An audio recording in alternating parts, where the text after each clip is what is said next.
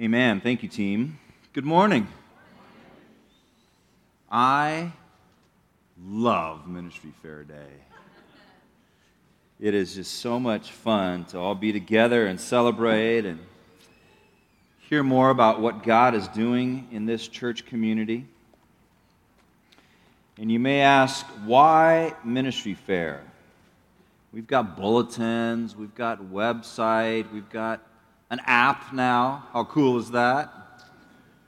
I can find out about all these things. So, why ministry fair? Why do this? Well, no one's going to twist your arm. No one is going to guilt you today. If you're thinking of not sticking around because you don't want to have your arm twisted or somebody grasping at your ankle saying, please, please, please be a part of this, help me out. Uh, and surely no one is going to guilt you. And if you feel guilty, but you can't do enough, you can't do more, just set it aside because there's no guilt involved in this deal. But it's a day in which folks are excited to share about what's going on, about the things and activities and ministries and pursuits to what God has called them. And it's best to hear stories. There's nothing more powerful than hearing stories of God working in the lives of people in and around this church community. God working in the ministry efforts that are going on. They're stirring and they make our world bigger. When you hear stories of ministry, it makes our world bigger. Now, did you think about why the eclipse was such a big deal? Why is the eclipse such a big deal? It was just a big shadow. We spent billions of dollars, maybe not billions, millions of dollars, and used up a lot of hours for a big shadow. Happens all the time. But you know what? It was a stunning shadow. And I think the reason an event like that gets to us so much is because deep down we know there's a greater story. And something like an eclipse like this, such a spectacular occurrence that's so unusual for us, it just makes us aware of the fact that there's a transcendent story going on. We're here for a greater purpose and a greater reason than our day to day pursuits might indicate. And so it was a stunning shadow, an eclipse that, that really, I think, taps into our longing for a deeper story, for a transcendent story that really matters. It brings out that desire. And so that's why a ministry fair, because there's a greater story going on. There's something greater than just meeting together Sunday mornings, as wonderful and delightful as this is, and as good and right and nourishing as it is. There's a greater story going on, and perhaps there's a doorway here through which God is inviting you to enter. There are many great opportunities to get involved. Maybe something here for you, maybe not. But either way, have a great time checking it out. Because I got to tell you, when you go and when you show interest in a ministry, of various ministries around here, even if there's no way you're going to be able to get involved in that, it is so encouraging to the people who are involved in those ministries, for others to show interest, to want to hear something about the stories, and to know that you're praying because your prayers are so uplifting. And maybe, just maybe, God has another part of the story in which he wants you to be involved. So, why the ministry fair? Well, first of all, this God is glorified. God is glorified in such things. And the first aspect that I would like to bring out this morning is the idea of belonging, what it looks like to belong in a church community. Let's take a look at a couple of verses in Hebrews chapter 10 where the writer says this. He says, let us hold fast to the confession of our hope without wavering, for he who promised is faithful. And let us consider how to stir up one another to love and good works, not neglecting to meet together, as is the habit of some, but encouraging one another, and all the more as you see the day drawing near. So, what happens when we belong? Well, there is a significant portion of our ministry fair today that you'll see out there that has to do with belonging ways in which to get involved here, to find community, to, to use your gifts to encourage others in this community, to find the kind of fellowship for which we all deeply long. Why is this? Well, the writer of Hebrews tells us when we meet together, we stir each other. We stir each other. It's a Greek word meaning to, to provoke and stimulate and excite each other. And first of all, he says to agape love, to affection and benevolence. You see, we are stirred to great care when we gather in Jesus' name. And secondly, he says it stirs us to good works, literally beautiful deeds. Gathering together gets us outside of ourselves. Gets us outside of ourselves. Do you ever, like me, I, sometimes I just get so sick of myself. I really do. It's like I just, I just really am sick of myself. I just want to get outside of my own thoughts and worries and concerns and fears and, and insecurities and all that stuff. No better way than to get involved with a community of Christ followers, to get outside of ourselves. It gives us a bigger lens and, and it provokes us to use our gifts to serve others and to join in with what God is doing. And third, the writer says, when we gather together, we find encouragement. You know, in smaller venues where we can be known and where we know others, we find intimacy and safety and opportunities for others to encourage us and for us to encourage them. Our community group network is so important and it's thriving.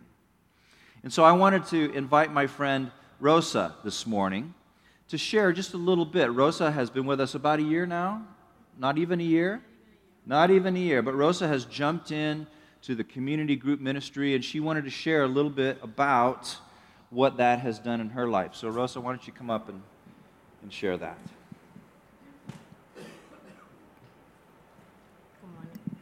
Good morning, everyone. Actually, I've only been here since a couple of weeks before Easter. Um, but I came and I, I, was looking for a church because I had a lack of community where I was. So when I came here, um, people were, re- from the very first day, um, I met three, uh, two ladies that were sitting, I sat behind them, and they invited me to sit with them. And that immediately made a difference. And the usher at the door was very gracious and encouraging and inviting me in. But I immediately met Jan. Uh, and I talked to her about being involved in a community, being involved in community and attending a small group. And again, and she was very gracious and gave me all the information. Um, and I started attending almost immediately um, the small group with Jan. And then I also met Angie. And Angie um, invited my girlfriend Kathleen to her group. So I'm actually attending two groups. I attend Jan's group on Mondays, and then I attend Patrick's and Mary Lou's group on Wednesday. When I first went to Mary Lou's group, I came into the door and I was the first one there, and but I fell at home immediately. She made she gave me the um, we were making Mexican food and immediately gave me a spatula. Come on, help me here. So I just felt at home. But really, what is important to me is I'm a real believer that the body needs to know each other in order to be impactful in the world. And we cannot know one another unless we commune with each other. And the only way to get it to get to know one another is to take time to be with one another, whether it is in a community group or whether it is working together alongside. And I am a true believer of that. God says in His Word that they will know that you are my disciples by the way you love one another. And that will bring glory to God the Father. So we need to know each other. Even our Sunday services can be so much more impactful when we come together in love and unity.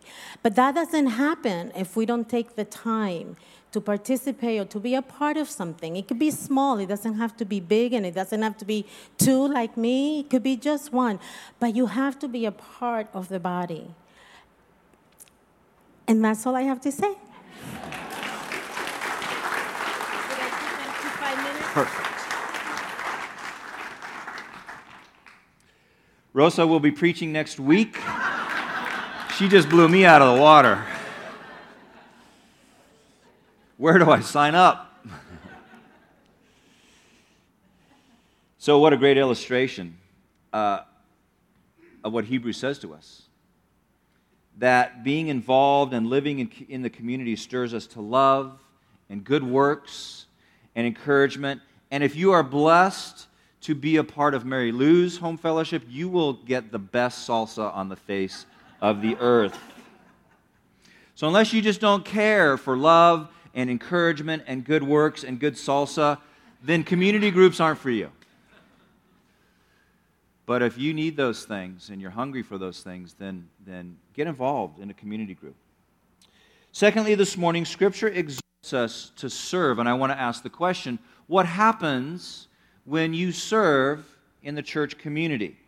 Let's take a quick look at 1 Peter 4, where Peter says this Above all, keep loving one another earnestly, since love covers a multitude of sins. Show hospitality to one another without grumbling. As each has received a gift, use it to serve one another as good stewards of God's varied grace. Whoever speaks, as one who speaks oracles of God. Whoever serves, as one who serves by the strength that God supplies, in order that in everything God may be glorified through Jesus Christ. To him belong glory and dominion forever and ever. Amen. So, what happens when we serve? Peter's very clear God is glorified when we serve in the church community. It's the word doxazo, meaning to be esteemed and honored. It's the same root as doxology. When we, when we speak or sing the doxology, we are giving a word of honor and glory to God. And so when we serve, God is glorified.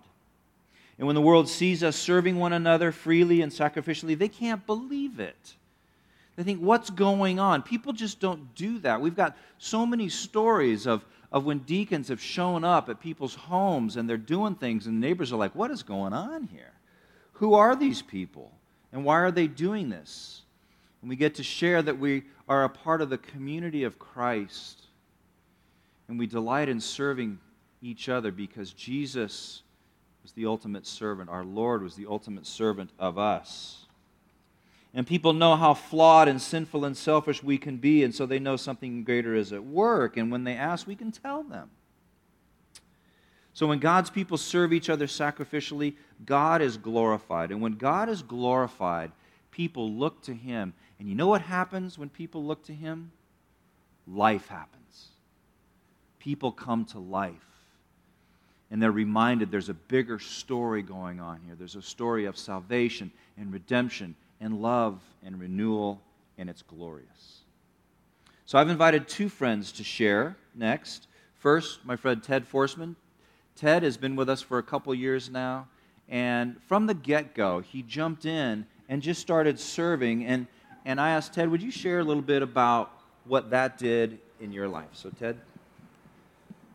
So, yeah, I've been here about two years. Um, much like Rosa, I came in and someone greeted me, but they didn't offer me a chair. They had me pick some up.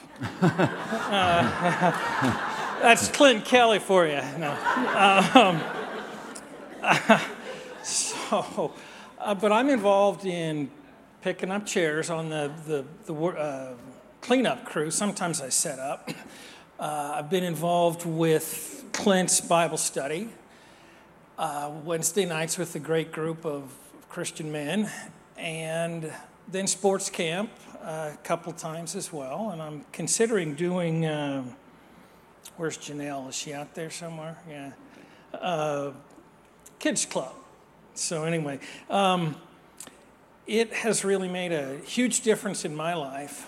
Uh, really know how to, you know, it came here looking for a church, looking to find God, and certainly have found it, and have found it through the, the fellowship and the serving and everything else. I, um, I like to kind of tie it back to our elevator pitch, mission statement, you know, the, I'm not sure what we call it, but you knowing God, that's my Bible study. Uh, living freely, that's kind of how helping around here and and uh, doing what needs to get done. And then loving all is, is the outreach to the community and such. So it really fits in well there. That's about it. Huh? So I'm always looking for more.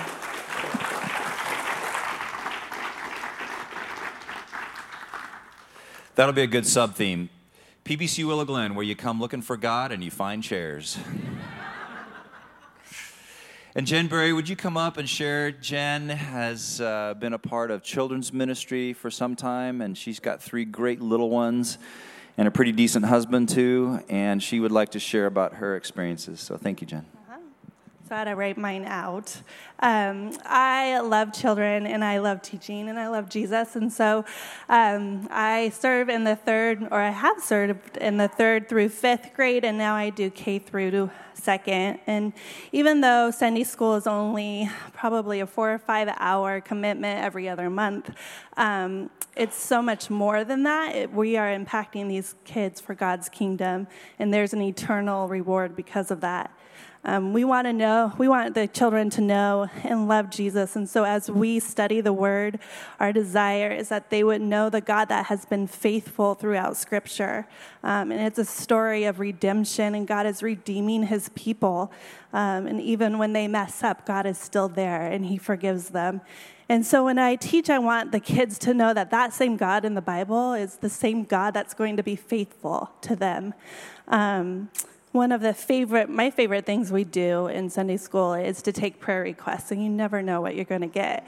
And um, when they share, you just see their little hearts, and you see um, what they're concerned about. But then you also get to meet the next week and check in on them and see, you know, did God answer your prayer? And and because of that, they have seen that God is real and He is faithful and He's good. Um, Matt and I have three kids, like Mark was saying, and as parents, we are very intentional at home to um, point them back to the gospel every day, but we desperately need the church family to also help us with that and to reinforce what we're teaching them at home. And they need to see other adults in their lives as godly examples that will share life with them. A couple of weeks ago, my kids started school. And Josh, my second grader, was super anxious about going to school. And um, he was worried one night that I wasn't going to pick him up on time. And so it was it's like, Are you going to pick me up? Are you going to pick me up? I'm like, Josh, I've never left you at school. You know, I'm going to pick you up. Well, the next day, we have a code blue, and I can't pick him up on at school on time because the school's on a lockdown. And so when I saw him, you know, of course, he's super emotional. I'm like, well, the night before we talked about it and i said you need to pray. You need to, to ask jesus to help you that he's not going to leave you. You need to trust jesus. And he's like okay you know that night. And then the next day i'm like did you pray? And he's like i prayed with my eyes open in the computer lab. I'm like well that counts. Um, but um, that Sunday, he went to Sunday school, and he came out of Sunday school and he goes, Hey, mom, look. And I don't know if you can see this, but it says just trust, and underneath it's his school. And later I find out that Miss Liz, his Sunday school teacher, had prayed with him. Um, and I'm like, see, Josh, God is working in your life. You know, it's not just me telling you to trust God, but it's other people in our church to trust, uh, telling, uh, being an example. And it just touched my heart as a mom, too, because you, you know, mom's hearts. Um, but I feel like this world is getting harder and harder to live in as a strong believer. And I feel like our children are going to face even harder times. And as a church, um, right now, and I know we always do, but right now we have a really special group of kids um, in the nursery and in elementary. I mean, it's it's really cool, and I'm really excited to see um, what happens with them in junior high and high school. Um, but we want them to love Jesus. And as a church, we need to continue to raise them up strong in the faith. And that starts with us as adults, um, leading them and pouring our lives into them, being faithful to pray for them, being faithful to teach the word of God to them, and being faithful to them even when they do mess up and get, show them grace. Uh, Matt and I just recently had a kid that went to King's and he just graduated from UCLA and over for dinner. And we just sat outside and we were talking, and he um, is going back to UCLA to uh, be in full time ministry with Campus Crusade. And he is on fire for the Lord. And he wants to see these college age kids um, know God and he wants to disciple them.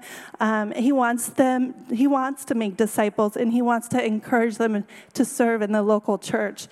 And I just hope that that's our prayer for our children in this church um, that we would be faithful to love them into God's kingdom, and that they would leave here one day and go make disciples knowing that they are loved and supported by their church family.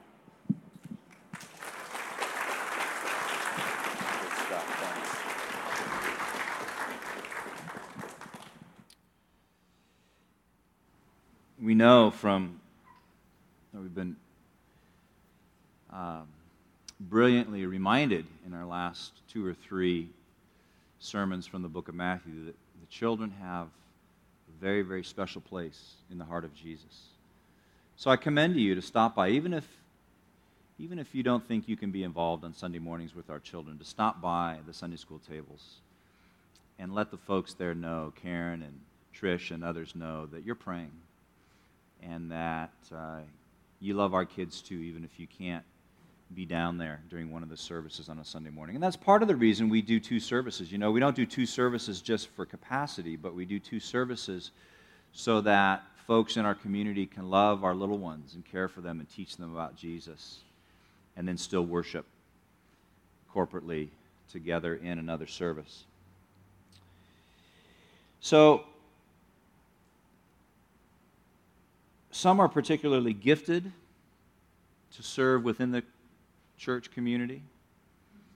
You know, we're all given spiritual gifts by the Holy Spirit.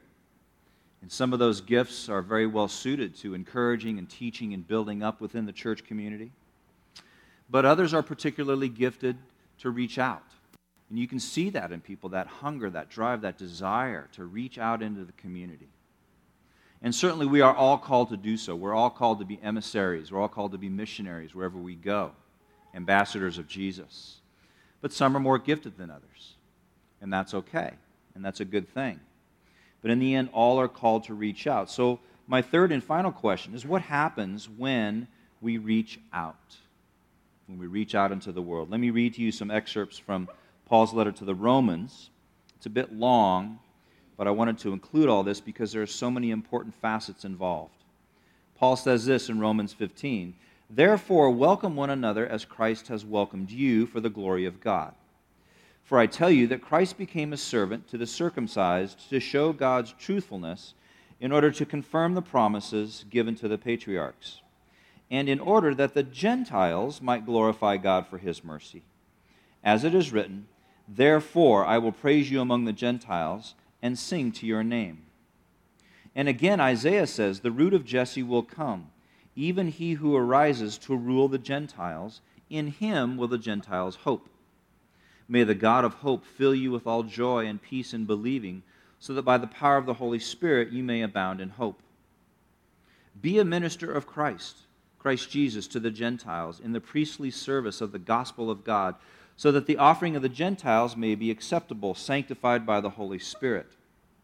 I will not venture to speak of anything except what Christ has accomplished through me to bring the Gentiles to obedience by word and deed.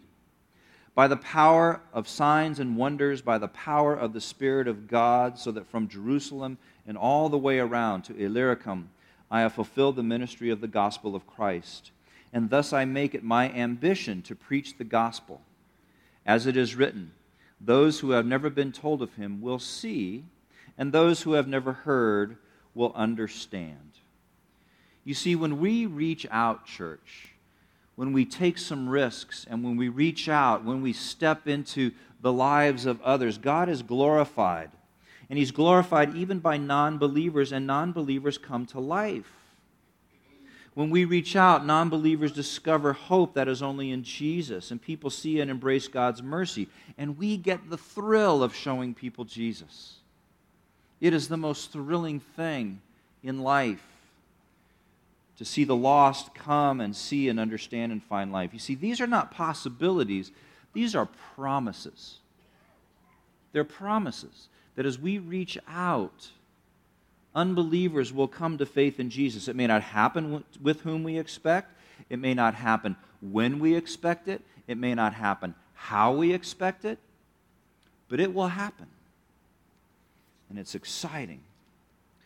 A couple of months ago, maybe three months now, my friend Victor in Moldova, Victor Zama, of whom I've spoken often, he shared that he was discouraged. We were talking one day. I said, Why? He goes, Well, you know, we've been laboring here and serving and ministering in the village for two years. And in two years, nobody's come to faith in Jesus, at least not that I know of. And the one couple that I really thought would be our first converts here in the village, well, they've not said yes to Jesus. In fact, my friend Edouard, a couple of weeks ago, I had the chance to share the gospel with him. I mean, the scene was set and the stage was perfect for me to really share his hope.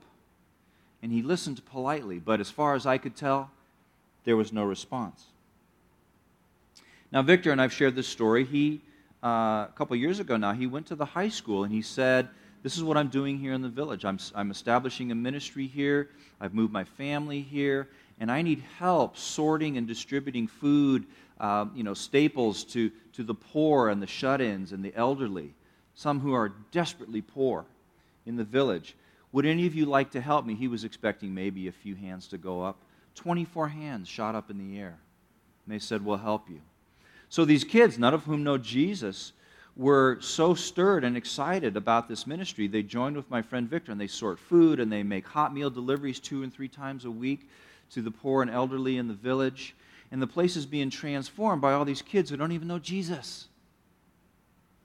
So Victor said, I really want to do something special for these students. And so he, he took them away to this old Soviet sanitarium that's now a, uh, a, a retreat site on a river, the River Nistru in the east of the country.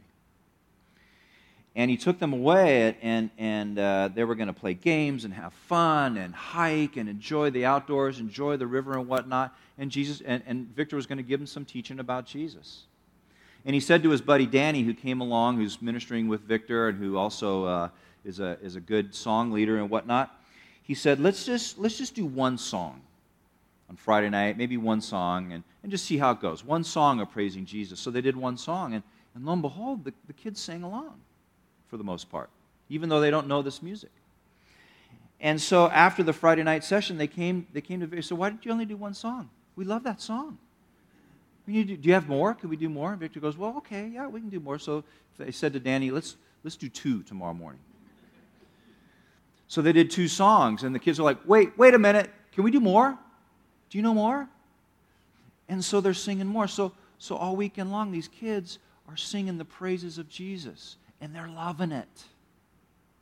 And by the end of the weekend, Valentin and Dumitritsa and Kostel and Catalina and Orica and Luminitsa had come to faith in Jesus.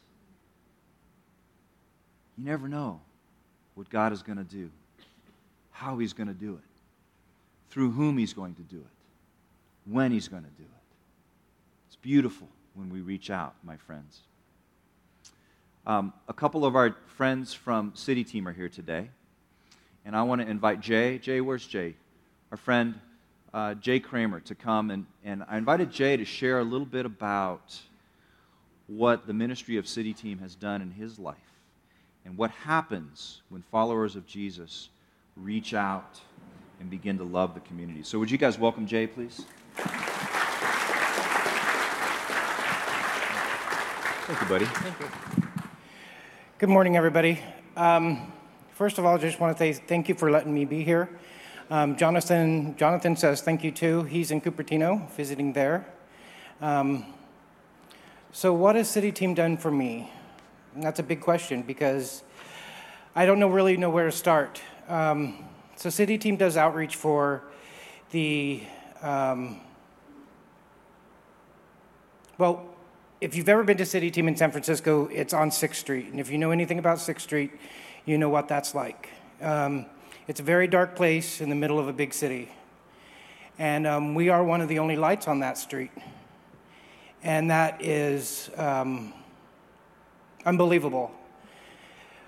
As you know, some of you may know that um, our building was flooded um, last December, and um, we were forced away, and we had to. Uh, we made our way up to Maymac in the Santa Cruz Mountains, and we lived at corporate for about six months. We just got back to City Team San Francisco a couple months ago, and the joy and the the look on these people's faces when we got back to the city was um, unbelievable. They were just ecstatic that we were back. Um, there was a, like I said, there was a light again on that side of the street, and um, it was beautiful. We are up. We just started serving dinners to the to the guests again, and we were up to over 100 people a night, and about 300 people on the weekends. So um, that's that's incredible that we're able to do that so quickly. Um, City Team for me, I came to City Team 15 months ago, broken and um, a mess. City Team also runs a drug and alcohol rehabilitation program, and I was part of that program. I have 15 months sobriety today. Woo!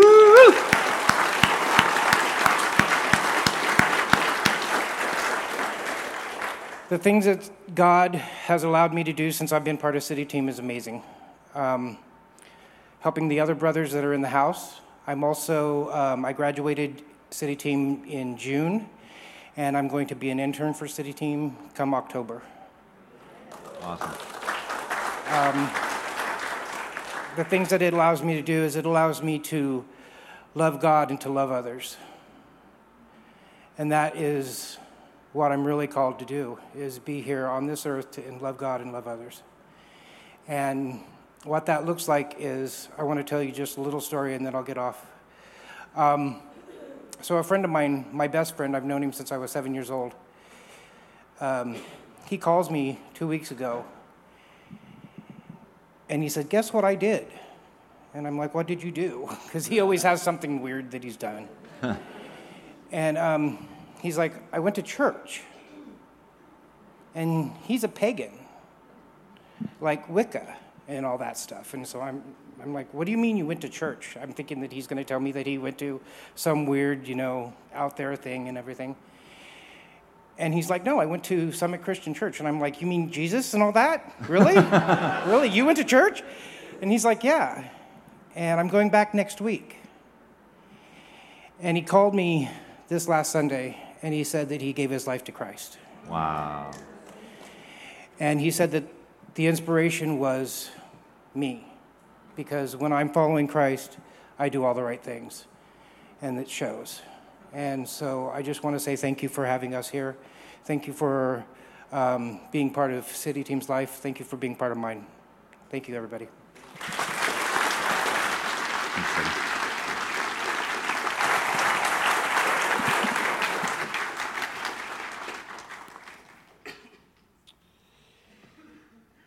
So you see, that's why Ministry Fair. That's why we do Ministry Fair. Four just brief vignettes that are powerful, huh? We do Ministry Fair because God is glorified. And when God is glorified, life happens. And we get a lens into the greater story going on. And maybe there's a door here through which God is calling you to serve, to reach out, to take a risk, to endure some inconvenience, maybe even to make some hard choices, to cut some things out of life in order to have the bandwidth to be engaged in one or more of these ministries. There's a lot of great opportunities, maybe something here for you, maybe not. But either way, be reminded it's so encouraging for folks when others take interest and want to hear the stories. And it's so encouraging to know that they're prayed for. I can't tell you when I go to Moldova and, and, and even when I'm just in a preaching cycle and somebody calls me and says, you know, our community group's praying for you. I can't tell you how encouraging that is to know that saints are lifting me up. And I know that many, if not most of you, if not all of you, have experienced the same thing. So have a great time checking it out today. Have a great time. Enjoy some fellowship. Have some fun. No arm twisting, no guilt. Just enjoy learning more about what God is doing and enjoy some time encouraging others. Let's stand and sing together.